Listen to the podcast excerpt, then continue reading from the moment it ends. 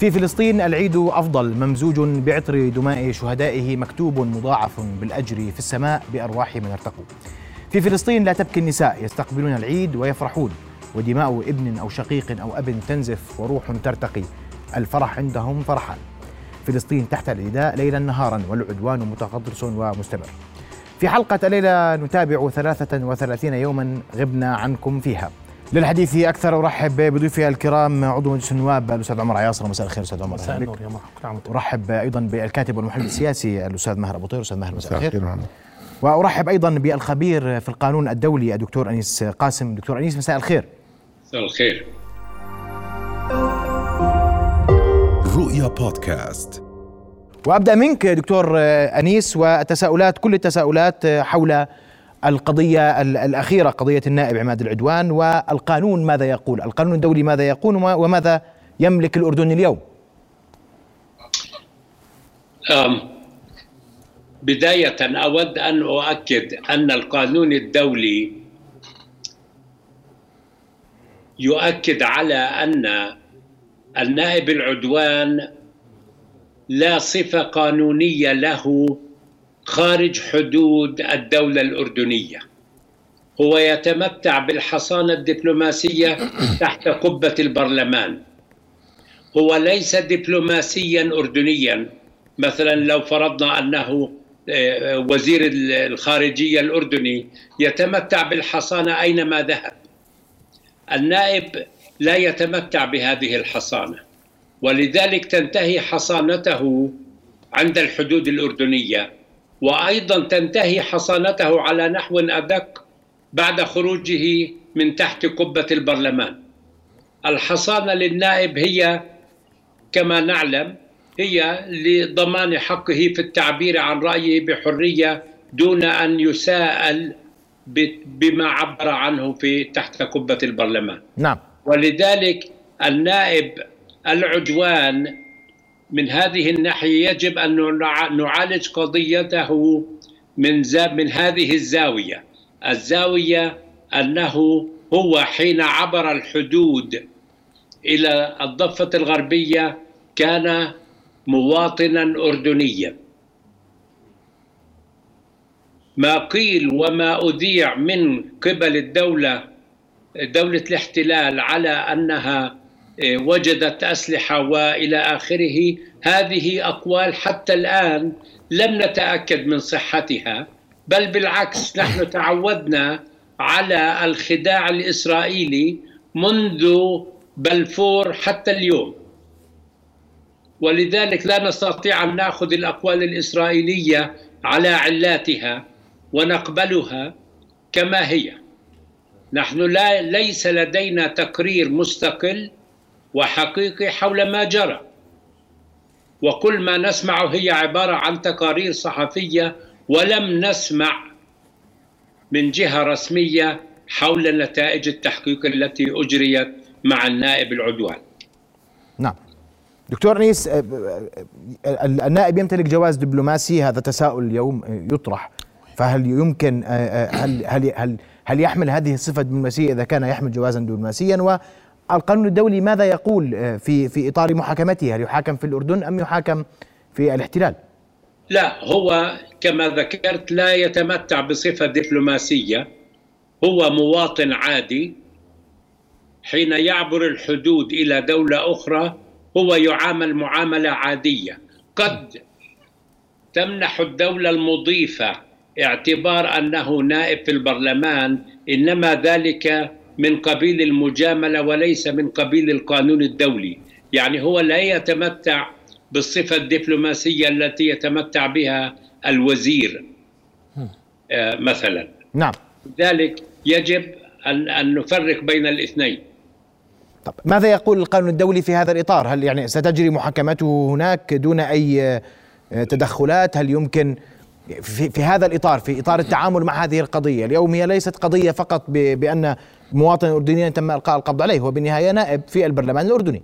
قبل أن نجيب علي أن أضع تحفظ أنه إذا ثبت إذا ثبتت صحة الاتهامات التي روجت وألقي القبض عليه متلبسا بتهمة تهريب أسلحة وذهب ولم يكن يحمل تصريحا بذلك فهو إنسان ارتكب جريمة عادية. وبالتالي تتم محاكمته على اعتبار أنه إنسان عادي. لا صفة لا صفة أخرى له غير ذلك. أتكلم من الناحية القانونية يعني الصرفة وعلى افتراض أن ما روج وما أذيع صحيحا. نعم. وهو ما أطعن فيه يعني. نعم أنت تتحدث أن البداية, البداية يجب أن تكون بإثبات الرواية التي وردت من جانب الاحتلال فقط ولا رواية غيرها حتى اللحظة. صحيح. وإذا كان ارتكب مثل هذه مثل هذه الأفعال إذا صحت الرواية فهو يعني تعتبر مخالفة عادية إن صح التعبير. جريمة عادية. نعم ويحاكم هناك. هذا ما تقصده. أي نعم ويحاكم هناك. نعم. ماذا نملك في هذا الإطار دكتور أنيس وفق القانون الدولي؟ هل نملك أي مفاتيح وفق القانون؟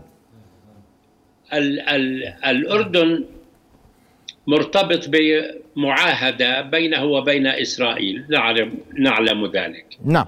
والأردن تعامل مع إسرائيل ليس آه، بالجوانب القانونية الصرفة إنما تعامل أيضا مع إسرائيل بما يسمى المجاملة الدبلوماسية.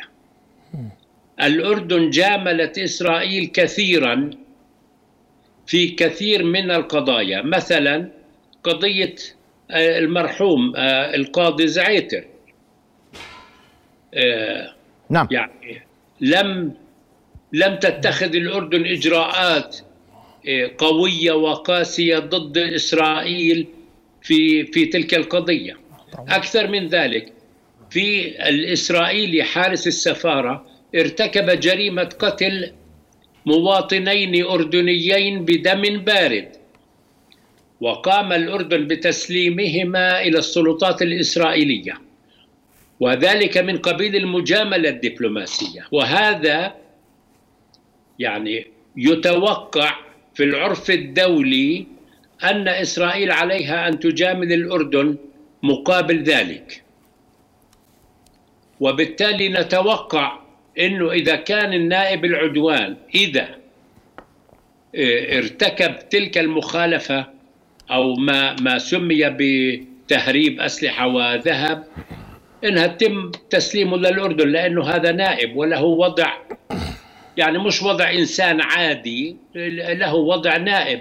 ممثل في البرلمان يمثل الشعب الأردني. وبالتالي نتوقع أو يجب أن تتوقع الحكومة الأردنية أن إسرائيل تتعامل بمجاملة دبلوماسية ردا للمجاملة الدبلوماسية الأردنية علما بأن لا يمكن مقارنة قتل اثنين بموضوع ما يزعم أنه تهريب أسلحة. دكتور أنيس بس اسمح لي أقاطعك في هذا النقطة إنه هذا الجانب القانوني مهم جدا. الحديث أن آه، آه، ما حدث في السفارة كان لأشخاص تحت الحماية الدبلوماسية. صحيح غير صحيح. الموضوعان مختلفان بمعنى أن النائب العدوان لا يملك الحصانة الدبلوماسية والحدث كان داخل السفارة. سفارة الاحتلال وعليه فهو تحت الحماية الدبلوماسية. وفق القانون أيوة. الدولي أسأل. مع الاحترام أتحفظ أن الحارس ليس لا يتمتع بالحصانة الدبلوماسية. وإذا تمتع بالحصانة الدبلوماسية فهو يتمتع بها أثناء أدائه مهامه الوظيفية. ولكن لا يتمتع بتلك الحصانة في حالة ارتكاب جرم قتل. نعم. وقتل بدم بارد. نعم. اذا بجرم مشهود. واضح. اذا دكتور أنيس أنت تقرأ تقرأ في المشهد أن الحل الدبلوماسي هو الحل الأمثل وليس الحل القانوني. الحل القانوني لن نعم. يكون حلا إن صح التعبير. صحيح. نعم. أشكرك كل الشكر دكتور أنيس قاسم الخبير في القانون الدولي. كنت معنا مباشرة من عمان. علقت على قضية نائب العدوان. أشكرك كل الشكر على وجودك معنا. أستاذ عمر عندك تعقيب. ونحن نحكي هنا في البعد السياسي. وفي نعم. البعد ونتحدث في هذه الحلقة عن علاقة أردنية إسرائيلية شهدت الكثير الكثير خلال ال 33 يوم الماضية. تفضل. نعم. يعني أول شيء أنا يعني بدي أحترم وأقدر ما قاله الدكتور أنيس قاسم. وترى أنا بسميهاش حل دبلوماسي. إحنا الآن أمام حل سياسي بمعنى أننا آه، اليوم الدولة الأردنية تتعامل مع هذا الموضوع ضمن منطق الأزمة السياسية. بمعنى بعد توقيف آه، النائب يعني وزارة الخارجية حكت ببساطة قالت أنها اتهامات مزعومة. الآن أصبحنا أمام أزمة سياسية حقيقية. هناك نائب معتقل موقوف لدى السلطات الإسرائيلية وبالتالي الدولة تتحرك بهذا الاتجاه فهي أزمة سياسية. حتى الأزمات التي تم الحديث عنها أزمة مشعل بدي أحفر أبعد. ثم أزمة زعيتر ثم أزمة القتل في الصفا حتى بعض الأردنيين اللي كانوا يفوتوا على الحدود ويعتقلوهم كانت تتم تحت عنوان أزمة سياسية وحل سياسي وصفقة سياسية. خليني أنا أستخدم كلمة الصفقة السياسية وبالتالي كان الشعب الأردني راضي عنها مش راضي عنها قابلها مش قابلها بده مستوى أعلى. اليوم الأردنيين مثلا يتغنون بما جرى مع مشعل يقللون من مثلا ما جرى مع قصة الشرطي اللي قتل الأردنيين في داخل السفارة لكن في النهاية هي صفقة سياسية وبالتالي الحراك يكون بهذا الاتجاه. اليوم في رأي عام أردني ورأي عام أعتقد أنه رسمي أيضا حتى يسمع الأردنيين الدولة والشعب الأردني يريدون استعادة النائب عماد العدوان. هناك مطالبات حقيقية أن يعود هذا النائب إلى الأردن بغض النظر عن وزن وقيمة وطبيعة السردية الإسرائيلية المتعلقة بتهريب الأسلحة، لأنه اليوم ما عندناش إلا سردية إسرائيل، إسرائيل بتحكي اليوم إنه تم القبض على النائب واحد اثنين ثلاثة، ولاحظ طريقة عرض الأسلحة، هذا غير مسبوق يعني بذكرنا أحيانا بالسلوك السوري في هذه القصة. بمعنى كأنهم يريدون ويرتبون ويحضرون لأزمة سياسية وتفاوض تحت العنوان خاصة أن العلاقة الأردنية الإسرائيلية تمر بأسوأ حالاتها. في رمضان تحديدا وقبل ذلك هناك علاقة. هذه الحكومة الحكومة اليمينية حكومة نتنياهو باعتقادي انه علاقتنا فيها علاقة متوترة وأنهم يستخدمون الآن هذه الحالة. صنعوها لفقوها استثمروها مش مهم. لكن اليوم هم يتعاملون مع هذه الحالة كاستثمار سياسي للتفاعل مع الأردن. وإحنا حتى الآن ما عندنا سردية كأردن وأعتقد فقط هو المستوى السياسي والأمني. اللي بفاوض الإسرائيليين عنده بعض المعلومات المتعلقة يعني بذلك واليوم سفيرنا التقى آه، بالزميل عماد. وعماد هو عنده معلومات أخرى يعني عماد هو عنده هذه السردية إن شاء الله أن يعود إلى الأردن ونسمع منه أيضا آه، طبيعة ما جرى. لكن نحن الآن أمام أزمة سياسية بين دولتين الأردن وإسرائيل. في العادة وفي العرف اللي إحنا في الأزمات السياسية تجري صفقة سياسية ويجري حوار سياسي.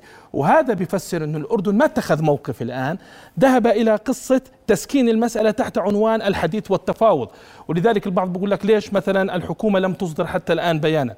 ومبرر ومتفهم هذه الانتقادات التي توجه للحكومة ولمجلس النواب مبررة ومتفاهمة، لكن إذا حفرت في العمق هناك محاولة توفير بيئة على أقل تقدير هادئة، بيئة يعني معقولة للتفاوض الجاري بيننا وبين الإسرائيلي على قضية آه، النائب عماد. لكن الموقف السياسي قطعا أنه سيأتي سيصدر.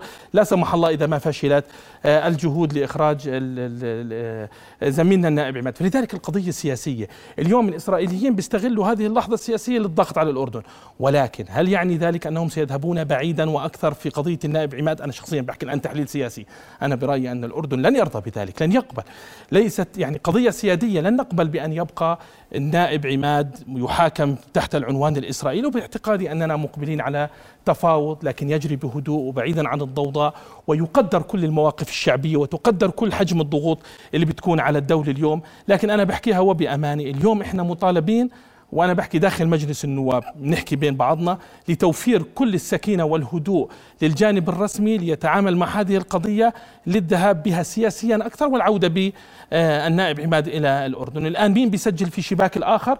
هاي قصة أيضا بها تحليل سياسي. اليوم الإسرائيلي عندهم نائب أردني قديش أنا حجم ضغطي عليهم يملك الأردن أوراق ضغط كثيرة آه، باعتقادي وهناك حديث ممكن تتدخل بعض العواصم آه، الإقليمية والدولية في هذه المسألة. هي أزمة لكن حتى الآن الأردن لم يتخذ موقف علني مثل ما الملك حسين وقف أمام المايك وتحدث ببساطة أن وادي عربة بيد وكانت القصة يعني يعني السياق مختلف. اليوم السياق يحتاج إلى بعض الهدوء لكن هذا لا يعني أن الدولة راضية. الدولة نازلة بكل ثقلها وبكل مستوياتها وبكل مرجعياتها أنه اليوم تحاول إعادة النائب عماد إلى الأردن وبعد ذلك لكل حادث حديث. هذا بيفسر حالة الصمت لكنها أزمة سياسية. لم تعد قانونية. معه سلاح ولا معوش؟ حطوا له إياه بالسيارة ولا ما حطوش؟ مصيدة ولا مش مصيدة؟ لم تعد هذه مهمة في النقاش السياسي. النقاش الآن أن هناك سردية إسرائيلية بأنه بهرب ومحطوط عندهم بالسجن. اليوم الأردن تشعر أن يعني سيادتها وحالة كرامة وطنية وضغط رأي عام إني أستعيد هذا النائب فيجري التفاوض تحت هذا العنوان. الحقائق ما بنعرفها حتى الآن. إسرائيل دائما يعني دائما روايتها إذا ما قدمت رواية بدك تحط مئات علامات الاستفهام مشكوك فيها قطعا. هذه مسألة محسومة لكن اليوم إحنا أمام أزمة سياسية وباعتقادي أنا بحكي للناس إنه في مستوى سياسي وأمني الآن بيحاول بثقله بنزل بثقله وبجهود كبيرة وبأعلى المستويات. حتى نستعيد النائب عماد العدوان، النائب عماد يبقى في السجون الاسرائيلي يحاكم اسرائيليا، النائب أردني، هذه قضية أعتقد إنها محرجه لسيادتنا وبالتالي ستؤثر على طبيعة ونسق العلاقة بيننا وبينهم، هم فاهمين هذه القضية وباعتقادي أيضا في النهاية سنذهب إلى صفقة سياسية، لكن أنا حبيت أحكي إنه القصة مش مجرد واحد اثنين ثلاثة، القضية حساسة وإجت في توقيت سمح فيها للإسرائيلي أن يؤذي الموقف الأردني أن يضغط عليه أن يجعله يعني أن يجعله محرجا حتى أمام الرأي العام الداخلي. يعني هذه القضية جاءت في توقيت غير مناسب للأردن حكما وسياسة وتعاملا مع القضية الفلسطينية ومع المشهد المقدسي ومع هذه الحكومة اليمنية يعني ممكن طيب. التأثير عليه. بتمنى أن نخرج بأقل الخسائر ولكن أنا بتقديري الهدف الرئيسي الموجود عند الكل أن يعود عماد الزميل عماد إلى الأردن وبعد ذلك لكل حادث حديث. واضح جدا. أستاذ ماهر سأسألك بعد فاصل قصير عن العلاقة الأردنية الإسرائيلية واليوم نتحدث عن علاقة شهدت توترات عديدة قبل قبل رمضان وخلال شهر رمضان المبارك. بعد فاصل قصير نواصل ابقوا معنا.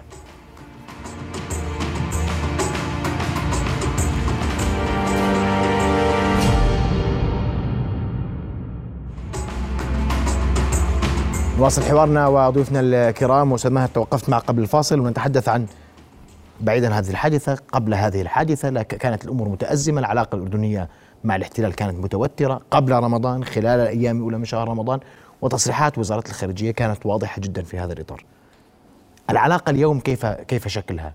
لماذا كل هذا التوتر في العلاقة؟ لا يعني أولا أولا يعني بعيدا عن العلاقة الرسمية هناك مشروع إسرائيلي قائم على التمدد في كل منطقة المشرق العربي وإحنا قد شهدنا إذا إذا إذا كنت تذكر حين تم آه، رفع آه، خارطة الأردن على منصة الخطاب لوزير المالية الإسرائيلي. وهذه الخارطة ليست جديدة هي خارطة قديمة وموجودة ضمن المشروع الإسرائيلي أو المشروع الصهيوني. بمعنى أن الأردن تاريخيا آه، مستهدف. ولولا العراقيل التي تواجهها الإسرائيل الآن بسبب وجود الكتلة الديمغرافية الفلسطينية والإشكالات والأزمات المختلفة داخل فلسطين لا تمددت إسرائيل بكل الوسائل. ولكن الآن الوضع مختلف. هناك الشعب الفلسطيني موجود وأيضا هنا الشعب الأردني الذي لا يقبل أي احتلال ولن يسمح بعبور جندي إسرائيلي واحد إلى الأردن بطبيعة الحال. مهما كان يعني تقييم البعض أن أن لدينا القدرة أو عدم أو, أو لا توجد لدينا القدرة للوقوف في وجه هكذا مشاريع. ولكن هذا يأخذنا إلى الفكرة الأهم. الأردن مستهدفة إسرائيليا. حتى برغم وجود هناك معاهدة سلام وبرغم أنا أتحفظ طبعا بشدة على وجود اتفاقيات المياه والغاز صديق. وهذا التشبيك الاقتصادي لأنه يتسبب لنا بمزيد من الضعف واحتياجنا إلى الاحتلال الإسرائيلي. إلا أنني يعني بكل صراحة أقول لك وفقا لما هو معلن من معلومات ولما هو مخفي أيضا أن العلاقة بين الجانبين هي علاقة سيئة. الذي يحدث الآن أن العلاقة هذه الأيام أصبحت أكثر سوءا فقط ولكنها هي تاريخيا علاقة سيئة قائمة على تصادم المصالح قائمة على التضاد في مواقع مختلفة.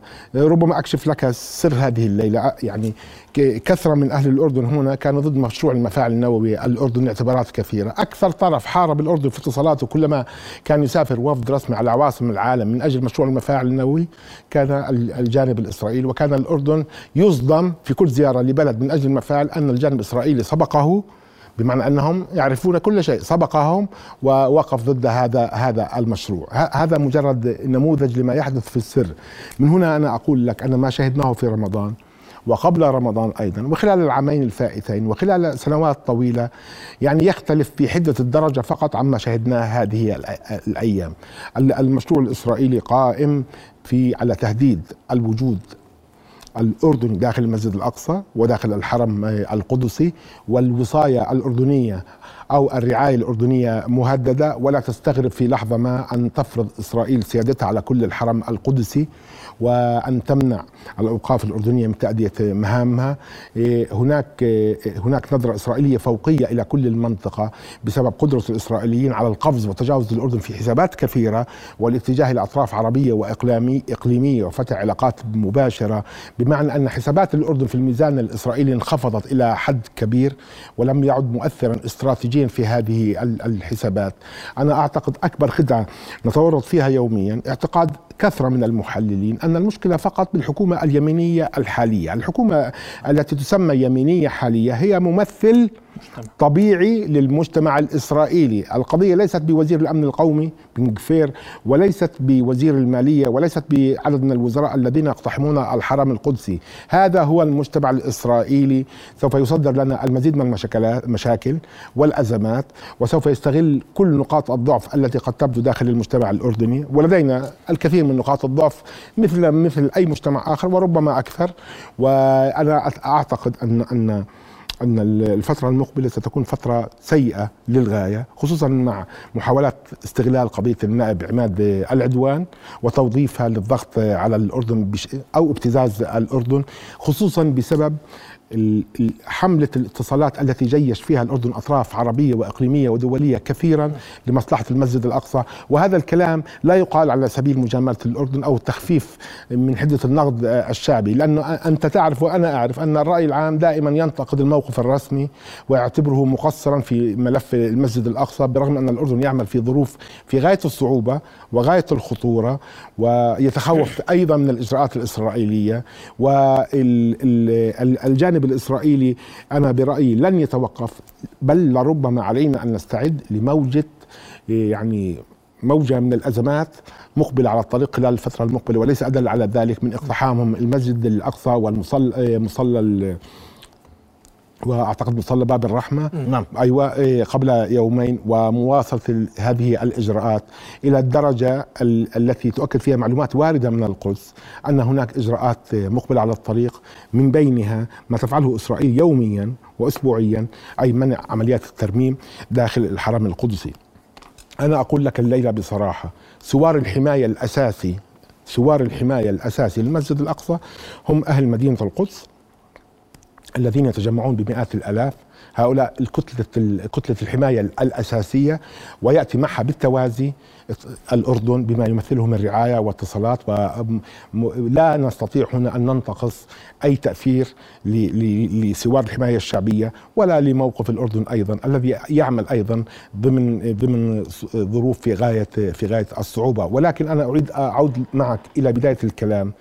المشكلة التي التي نعاني منها اليوم هنا في الأردن أن التشبيك الاقتصادي بيننا وبين إسرائيل يعني في قضايا حيوية هل تعرف ماذا يعني أن نحتاج المياه الفلسطينية المنهوبة إسرائيليا أو نحتاج الغاز الفلسطيني المنهوب إسرائيليا؟ نحن سلمنا عناقهم لهم في الملف الاقتصادي وهذا سيقلل من مساحات المناورة والاعتراض خصوصا مع التاريخ الإسرائيلي الطويل في في نقض العهود و, و... نعم. أسمع رأيك سو عمرو تفضل. يعني أنا أتفق مع الأستاذ ماهر. يعني قدم كل ما يمكن أن يقال عن هذه العلاقة. علاقة متوترة واضح جدا. م. وإسرائيل مش عاجبها السلوك الأردني. ترى على فكرة الناس بفتره من الفترات بت بتشكك بالوصايه بت مش عاجبها الوصايه الوصايه هي يعني بين قوسين يعني بالأداء السياسي هي زعبرة سياسية وصيه عليهم لما يعتدوا على المسجد الأقصى محاولة لدعم صمود المقدسيين دور لا يمكن أن يقوم به الآخرين. مش إسرائيل مش عاجبها هذا السلوك الأردني رغم الضغوط الواردة علينا وحكى عنها الأستاذ ماهر اليوم بعد اتفاقية أبراهام بعد أن كثير من الدول العربية تخلت عن المبادرة العربية فصلوا المسار الفلسطيني عن علاقتهم مع الإسرائيليين. هذا كله ضغط على الأردن بشكل كبير دمشق مش موجودة بغداد مش موجودة القاهرة في عندها مشكلة. كل هذا ومع ذلك الأردن لا زال يعني يصارع هذه آه، المسألة. وبتقدير العلاقة نعم متوترة وستبقى متوترة. ولن تخرج من خانة التوتر وستبقى في إطار الصراع في, في داخل هذا التوتر في هناك صراع وجزء منه الاستغلال الإسرائيلي لقضية النائب عماد واستثمارها بطريقة أو بأخرى. ولسه إحنا أمام جولات كثيرة في التعامل مع هذه المسألة. الإشكالية بهذه الحكومة كما قال الأستاذ ماري إشكالية مجتمع إسرائيلي لكنها إشكالية حكومة يمكن وصفها بأنها مسرع. يعني القضم أسرع. الاعتداء على المسجد الاقصى فرض سياسات أمر واقع أكثر. يعني وضع حل الدولتين في آه، زي ما يسموه تابوت ما في ما في حل تسرع فيها بشكل أكبر تستغل الوضع الفلسطيني الحالة الفلسطينية أيضا. يعني ليست بأحسن حالاتها. كل هذا يعني بيضغط على هذه العلاقة. فهي علاقة ليست صحية. ستبقى في إطار الصراع وإطار الدبلوماسية وإطار الوسيط الأمريكي. كل هذه القنوات مفتوحة وبترجع لازمه النائب. النائب وأزمته ستستثمرها إسرائيل في الضغط على الأردن لأنه بيعرفوا إنه الأردن يترك نائبهم أحد ممثلي السلطة في الدولة الأردنية موجود في المحاكمة وفي في في, في القيد الإسرائيلي. أنا باعتقادي الأردن لن يقبل بذلك. لكن كم سيتم التفاهم حجم التفاهم المساحات اللي راح آه، نتحرك فيها إحنا وياهم على باتجاه صفقة هذه مسألة مهمة. لكن العلاقة متوترة وستبقى متوتره بس هذه تيمه رئيسية. علاقة متوترة ستبقى متوترة. نعم ستبقى متوترة. خلاف إلى القدس. إلى أين تتجه هذه العلاقة المتوترة يعني يعني يعني يعني شوف وفي ملفات مهمة في ملف مياه في ملف غاز في في, في ملفات. أنا أنا بدي أحكي لك. هسه كيف يمكن يعني الآن لحد الآن لا الجانب الشعبي ولا ماهر أبو طير ولا عمر عياصرة قادر يقنع الرسمي الأردني إنه هذه الاتفاقات الاقتصادية آه، تضعفك ويجب أن تتخلص منها. مش قادرين نقنع هذا الأمر. لكن هذا لا يعني إنه الصراع مش موجود بين الجانب الرسمي والجانب الإسرائيلي. الآن في إطار هذا التوتر وفي هذا الصراع أنا باعتقادي إنه الاردن يحاول دائما فرملة الاندفاع الإسرائيلية في القدس. هذا الهاجس الموجود آه، على الأردن. يريد التقاط لحظة تاريخية أخرى المحضن العربي يصحى. يعني اليوم لما صارت الاتفاقية الإيرانية السعودية ألا تعتقد أن ذلك يساهم بفرملة اتفاقات أبراهام يساعد بعد ذلك المشهد الأردني؟ الأردن يدير هذه الأزمة. أنا بديش أقول بالمياومة. عنده استراتيجية macro بيحاول يتحرك فيها لكن أيضا يدير هذه الأزمات. نتيجة الضغوطات الموجودة عليه نتيجة يعني خلينا نقول انكشاف العربي الموجود يعني تجاه الأردن يحاول إدارتها أحيانا بالقطعة لكن في النهاية الصراع سيستمر سيحاول الأردن الأردن تسديد لكمات سيتلقى لكمات في النهاية هاجس الأردن أن لا يقتربوا أكثر من المسجد أن لا يتم تهويد المسجد أن لا يموت حل الدولتين أكثر أن لا نذهب إلى خيارات تؤذي أيضا الوجودية الأردنية وال وال وال وال وال والوطنية الأردنية. كل هذا موجود في الذهنية الأردنية لكن مرة أخرى كم يستطيع الأردن أنه يخرمش؟ كم يرغب؟ يعني هذه مسألة أيضا تحتاج إلى نقاش ربما أعمق من هذه الدقائق. سماهر وجهة نظرك إنها تتجه العلاقه أنت ذكرت الملفات الحساسة اللي هي ملفات تشبيه اقتصادي مهمه لا, لا أنا بدي أقول لك شغلة بالمناسبة بدي أحكيها باللهجة العامية. كل ما يجي يعني إحنا بنحط عناوين الليلة ثورية وعلاقة سيئة وكذا كل شهر شهرين وأنه جاي مسؤول إسرائيل على الأردن. يعني إحنا برغم كل إرث الاسرائيلي اللي شفناه نتنياهو اجى قبل حوالي أظن شهرين اجى زيارة على الأردن ثاني يوم أو ثالث يوم صارت مشاكل جديدة في القدس. عماله بيجي مسؤولين سياسيين ومن مستويات مختلفة يعلن عنهم أو الإسرائيلي الجانب الإسرائيلي عماله إيه، بيسرب هاي المعلومات. السؤال لماذا نستقبل المسؤولين الإسرائيليين في الأردن؟ يعني كيف نريد أن يتم كيف كيف يراد إقناع الناس اليوم أن إسرائيل احتلال مهدد للأردن وفي نفس الوقت المساحات الدبلوماسية تتسع أحيانا بطريقة غير مفهومة وغير مقنعة. يعني أنا أعتقد أن لوزير وزير الخارجية قبل فترة قال في تصريحات على إحدى الشبكات العربية أن أن أن أننا أن الأردن لن يطرد السفير الإسرائيلي بمعنى أنه لن يذهب إلى التصعيد كثيرا وأن أن أنه يتوجب إبقاء مساحات للتحاور ومحاولة تغيير الموقف الإسرائيلي مع تأكيد الثوابت الأردنية في في كلامه. أنا أعتقد أن إسرائيل تستفيد من هذه اللغة في في الدبلوماسية الأردنية بما يفرض اليوم. إعادة التموضع كاملا. إعادة التموضع كاملا في العلاقة الأردنية الإسرائيلية. وسأقول لك كلاما أنا أعتقد أنه في غاية الأهمية كلفة الاستمرار بنفس السياسة مع إسرائيل السياسة الحالية كلفة الاستمرار بذات الطريقة في العلاقة الأردنية الإسرائيلية هي كلفة مرتفعة مقارن كلفة أقل من كلفة اتخاذ إجراءات أكثر حدة تجاه إسرائيل، بمعنى لو وضعنا في الكفتين كلفه الاستمرار بهذه السياسة وكلفه اتخاذ إجراءات حادة تجاه إسرائيل، أنا أعتقد أحيانا أن الأردن يجب أن يتخذ موقف يعني أكثر قوة من الموقف الحالي، وإذا لاحظت إذا عدنا لتصريحات وزير الخارجية كان هناك إلماح سريع بين السطور قال نحن بحاجة إلى اسناد عربي وإسلامي في مواقفنا، ماذا يعني هذا الكلام؟ وكأنه يقول أن الأردن لوحده غير قادر على مواجهة إسرائيل. يعني يجب يتوجب إسناد الأردن بموقف عربي وإسلامي، وهذا الكلام على صحته إلا أنه لا ينفي المخاطر التي نواجهها في العلاقه مع إسرائيل لاعتبارات كثيرة ليس بس ملف المسجد الأقصى. هناك جانب مهم جدا في العلاقة الأردنية الفلسطينية يرتبط بالتاريخ والجغرافيا، لا أنت بتقدر تغير التاريخ ولا أنا بقدر أغير التاريخ. صح. والجغرافيا لا بنقدر نشيل هذا البلد من هون وننقله على مكان ثاني. كمان في استحقاق للجغرافيا واستحقاق للتاريخ. بمعنى أن هذه القضية واستحقاقها وكلفها وكلف الاحتلال سوف تبقى حاضرة مهما حاولت كل الأطراف التملص منها أو تخفيف كلفتها أو إدارة الموقف بطريقة بطريقة يعني بطريقة يعني إيه، مختلفة عما هو متوقع. ولذلك أنا نهاية نهاية. أنا لا أريد تحميل الأردن كل شيء. أنا ما بصغر أكتاف الأردن ولكنه أيضا ليس دولة عظمى. دولة لديه, لديه لديها مشاكلها الاقتصادية ومشاكلها الداخلية والاجتماعية. أنا بعتقد أننا اليوم بحاجة إلى يعني إلى إلى نوع من العمل العربي والإسلامي المشترك لمساندة الأردن أيضا. حتى لا نتورط في خطيئة تحميل الأردن وحده مسؤولية كل ما يجري. طيب وأنا هنا باجي لمجلس النواب في, حيثية محددة وهي موضوع طرد السفير والمذكرات. المطالبة بطرد السفير. وهذا الدفع النيابي الذي لا يسمن ولا يغني من جوع على أرض الواقع إن صح التعبير وهذا أيضا يقلل من كفاءة رمضان.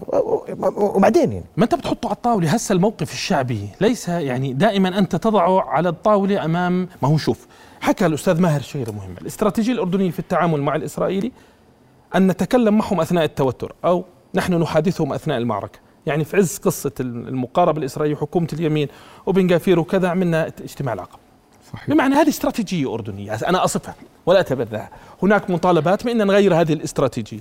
الأردن يذهب إلى مقاربة التهدئة. البعض يقول لك ليش تهدئة يا أخي؟ ليش دائما أنت بتقارب التهدئة؟ ليش ما يكون مثلا تدعم باتجاه انتفاضة أو يعني توترات بطريقة مختلفة؟ الأردن له مقاربته. الآن ما دامك أنت مصر على أنه في أثناء التوتر والمعركة تتحدث مع الإسرائيلي. هناك موقف شعبي أنت بتحطه على الطاولة. لا يعني هذا الموقف الشعبي إذا ذهب إلى الإكستريم. قال لك بدي ألغي اتفاقية وادي عربة. الموقف الرسمي بيقول لك اذا لغيت اتفاقية وادي عربة. بقدرش احكي مع الأمريكان. اذا تستطيع أن تستخدم هذا بدعم موقفك. ولا يعني أنا أنا بحكي إنه هذا إطار سياسي أكثر منه إطار إنه لازم تلتزم آه، فيه الحكومة. لكن اليوم الأردن كمان منكشف عربيا. خلينا نحكي. اليوم ما حدا واقف مع أنا برأيي أن الأردني والفلسطيني تحديدا اليوم لا يوجد لهم إلا الله في مواجهة الإسرائيلي. الحالة العربية منكشفة بشكل واضح. إما أنه أصبحت تلك البلد اولا وإما أن أصبحت تلك البلد. ترى أن إيران مثلا عدو قبل إسرائيل. كل هذا يعني جعلنا في حالة ضغوط. وأنا بتفق مع الأستاذ ماهر. القدس اليوم اللي بيناضلوا بشكل كبير وميداني وإجرائي على الأرض هم المقدسيين. وأيضا الموقف الأردني ودور الوصايه وما يلعبه الأردن داخل المسجد يساهم ويساعد ويدعم هذا الصمود. الآن في هجوم على هذا الدور. للأمانة في رمضان شاهدنا هجوما على هذا الدور. نترك إسرائيل ومن هاجم هذا الدور. يا أخي هذه حدود إمكانيات الناس. لكن هل بالإمكان أفضل مما كان؟ أتفق معكم على الأستاذ مال. بالإمكان أفضل مما كان بإمكاننا أن نعمل معهم بطريقة أن نخشن عينهم بطريقة أو مختلفة. لكن اليوم مثلا تيجي في هذا السياق قصة زي قصة النائب تجعلنا مرة أخرى نفتح معهم سياقا ربما بردناه في لحظة من اللحظات اللي هو سياق الحديث السياسي الأمني معهم في في في في بعض القضايا. وهذا للأسف اللي قاعد بصير. لكن في النهاية نحن في حالة صراع وتوتر وزي ما قلت لك راح يوجهونا لكمات وسنوجه لهم آه، آه، لكمات. لكن في النهاية يعني نملك بعض العضلات. طيب. أستاذ ماهر كيف نقرأ المشهد المحلي خلال 33 يوم من شهر رمضان؟ كان في هدوء إن صح نعم. التعبير. نعم في عدة سياقات داخليا. نعم. يعني أنا ما ما بدي احكي عن هذا الهدوء بسبب أجواء رمضان ولا قلة الفلوس بين إيدين الناس. ولكن مرت فترة شهر رمضان والعيد بهدوء كبير. وأعتقد أن الهم الاقتصادي كان هو الأساسي ربما أكثر شيء انشغلوا فيه الناس موضوع تأجيل قسط اقساط اقساط المصارف. كان أكثر أكثر موضوع متداول قبل رمضان وخلال رمضان وعلى وجه العيد. ولكنه من ناحية سياسية إيه، كما تلاحظ كل المؤسسات كانت في حالة كمون سواء أداء الحكومة أو البرلمان أو بقية المؤسسات كله يعني كان في حالة تسكين وتهدئة. ربما لأن الموسم نفسه وطبيعه الفترة ووجودها يعني بهذه الأسابيع من مطلع الربيع أيضا بمعنى أنه لا توجد أجندات سياسية لا تغيير حكومي في تلك الفترة ولا هي بتتصفد الشياطين. وبتتصفد الشياطين أيوه. بس عدد الصالونات السياسية ما بتتصفد شغالة لأنهم بتتم برمجتها بشكل مسبق قبل رمضان. ولذلك أنا أعتقد فترة تهدئة لربما السؤال الأهم هو ماذا سيحدث بعد هذه الفترة؟ هل سنواصل هذه التهدئة في الشأن الداخلي أم سنذهب إلى استحقاقات جديدة أو إلى أي يعني أي تغيرات محتملة أو حتى إلى يعني بروز اتجاهات جديدة في الداخل الأردني، علينا أن ننتظر قليلا لنستكشف ذلك. رايقة كانت رايقة طبعا رايقة بصير هذا التوصيف؟ رايقة البلد آه. طبعا رايقة تتفق معاه أستاذ يعني سياسيا الناس التفتت للقدس لانها كانت حديث الساعة يعني م. فهذا ما خلاش الشأن الداخلي كثير يعني ضاغط يأخذ من آه طاغي على الهم الشعبي.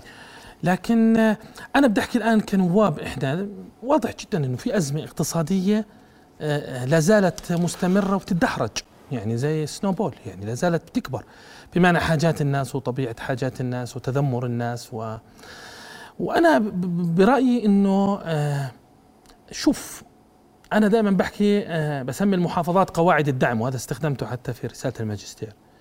في تذمر في مزاج معارض ينتشر بشكل أكبر بين الأردنيين. يعني هناك أزمة حقيقية اليوم بين الدولة وبين مزاج الناس يعني حالة اعتراضية. حتى الذين يعملوا في مؤسسات الدولة حتى اللي وضعهم الاقتصادي مش منهار الكل يتذمر. يعني هو حالة تذمر. وانعكس على مزاج اعتراضي ومزاج رافض ومزاج تشكيكي والصلة تتعمق حالة القطيعة بينها آه، وبين كل المؤسسات.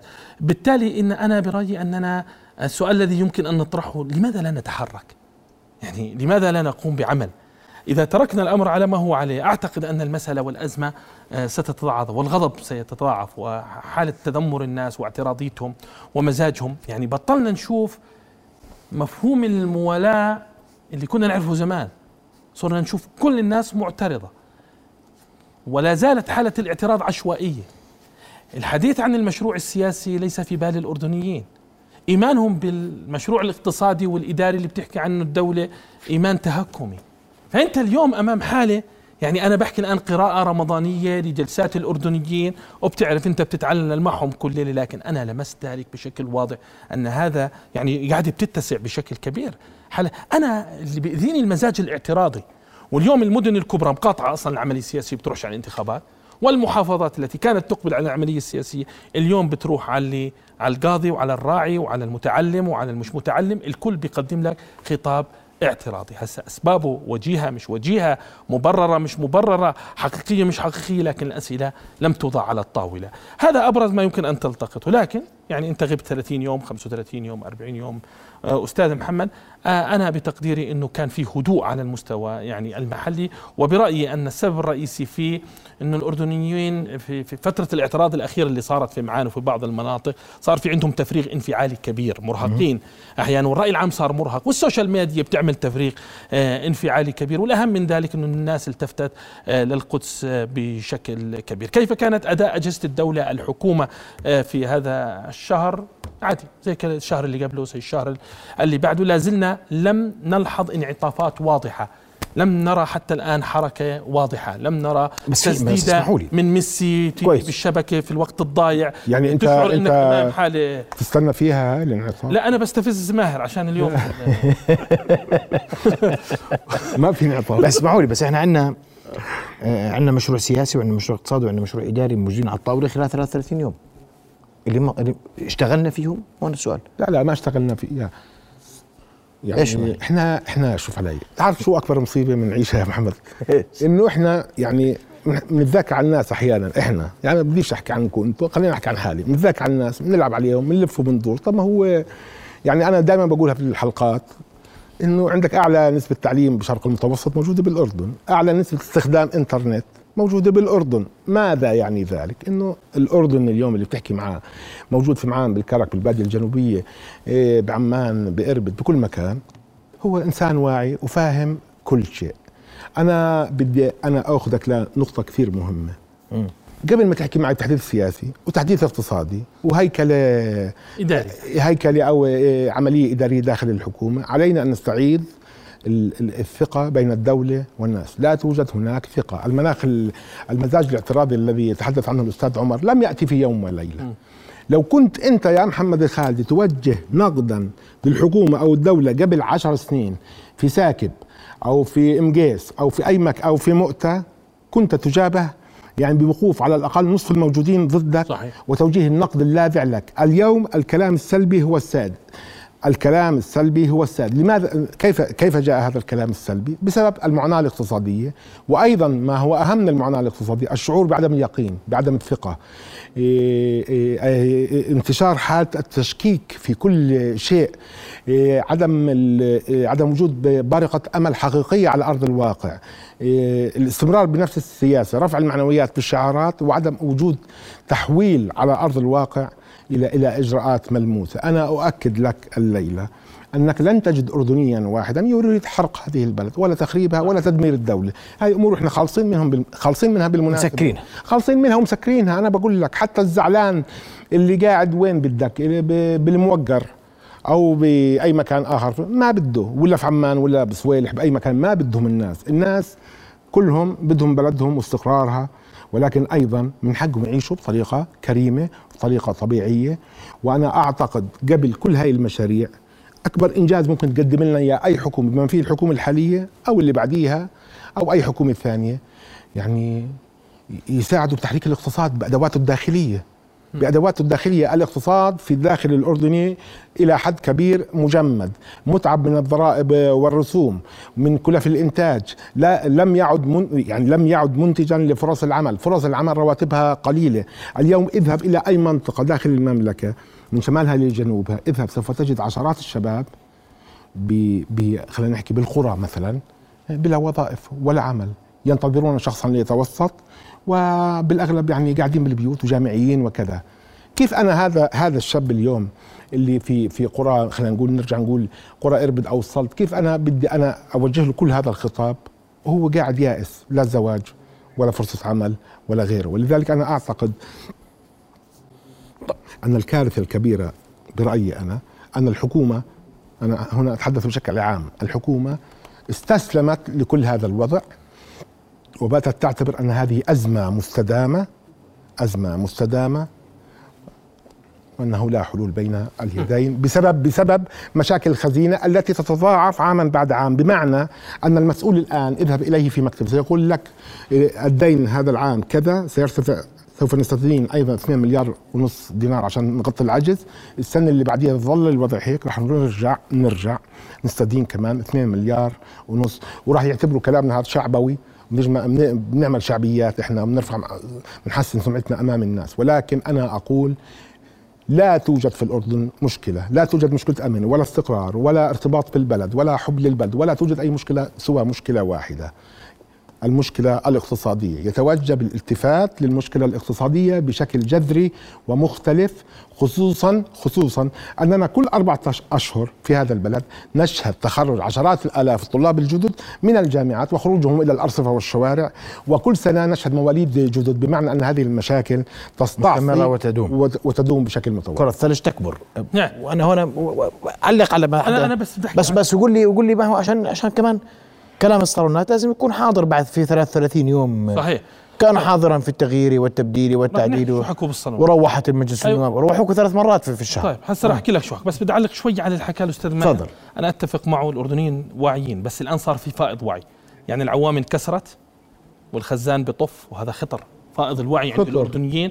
خطر يجب أن تلتقط كل مجسات الدولة آه، خطورة هذه المسألة. وعلى فكرة تواطأ النواب تاريخيا. مع الحكومات مع المجتمع على جعل الدولة ج- جمعية خيرية. وهذا بنشوفه بالموازنة. وبالتالي أحيانا قد تكون التكلسات خطرة. لكن خلي المواطن يشعر بالمحاولة الجادة في الملف الاقتصادي. شاعرين يا عمي؟ والله ما مو لا شاعرين. لا لا لا. هسا أنا بقول لك الملف الاقتصادي بطيء وممكن التعديل يكون بده عشر سنوات. بس شعرني بمحاولة جادة وحقيقية يشعر فيها المواطن حتى تعود الثقة وحتى وجزء من ذلك إنجاح المشروع السياسي وإنجاح التجربة الحزبية وعدم الالتفاف عليها وعدم تشويهها. يعني هذه مسألة من طيب. المسائل باعتقادي آه، أما الصالونات السياسية طبعا لا. هسه الصالونات السياسية شو بتركز؟ الحكومة رايحة الحكومة جاية بعدين عندها مواقيت. بعد رمضان بيخلص رمضان. بيجي العيد. واحد ستة في عندنا مناسبة بعد واحد ستة. بعد شوي بعد انتهاء الدورة العادية. بعد شوي. بمعنى أن هناك نوع من الأمنيات فيما يتعلق آه، برحيل الحكومة. لا تزال برأيك. النواب. أنت دائما بتقول هاي أحلام. لا أنا شخصيا يعني شخصيا شايف أن الحكومة مستمرة.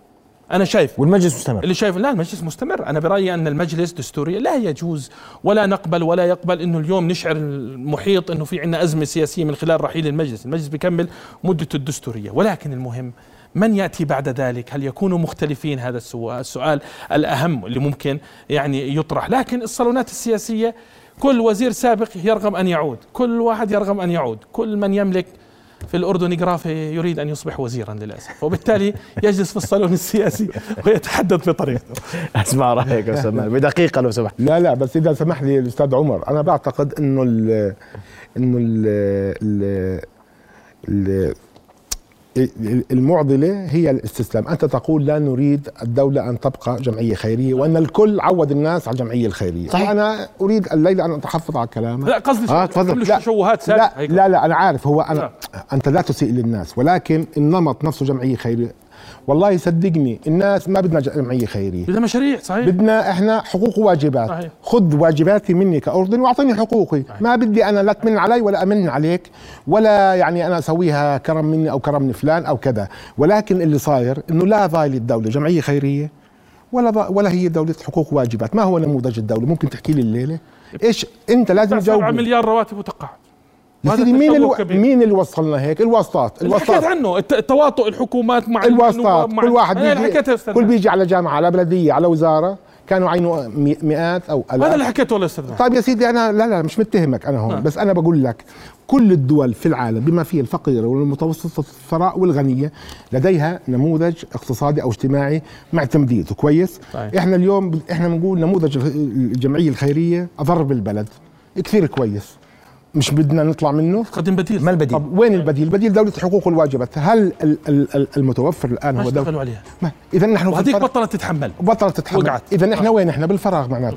فراغ طيب. معك أستاذ ماهر الرحيل علينا ان نخرج من ذلك. رحيل الحكومة والنواب اضغاث أحلام ولا والله تضحك ليش ماهر؟ لا الغث أحلام. بتستخدم أنت بتستخدم تعبيرات قرآنية. والله سيدي أنا ما بعرف. بس أنا وجهة نظري إنه يعني هناك عوامل تثبيت للمؤسسات الحالية. ولكن أنا هذا رأيي الشخصي أننا نحن بحاجة إلى إزاحة كل هذه الطاقة الثقيلة واستبدالها بمياه نظيفة جديدة من أجل اعطاء إعطاء الفرصة للبلد للتنفس. خلصت الحلقة؟ آه تتفق. يعني مقالة آه، ماهر اليوم أشعرتنا أنه في معلومة. لا ما في معلومة. نختم فيها الحلقة. لا لا اجتهاد اجتهاد أشكركم كل الشكر آه، أستاذ عمر واستاذ ماهر على وجودكم معنا. رؤيا بودكاست.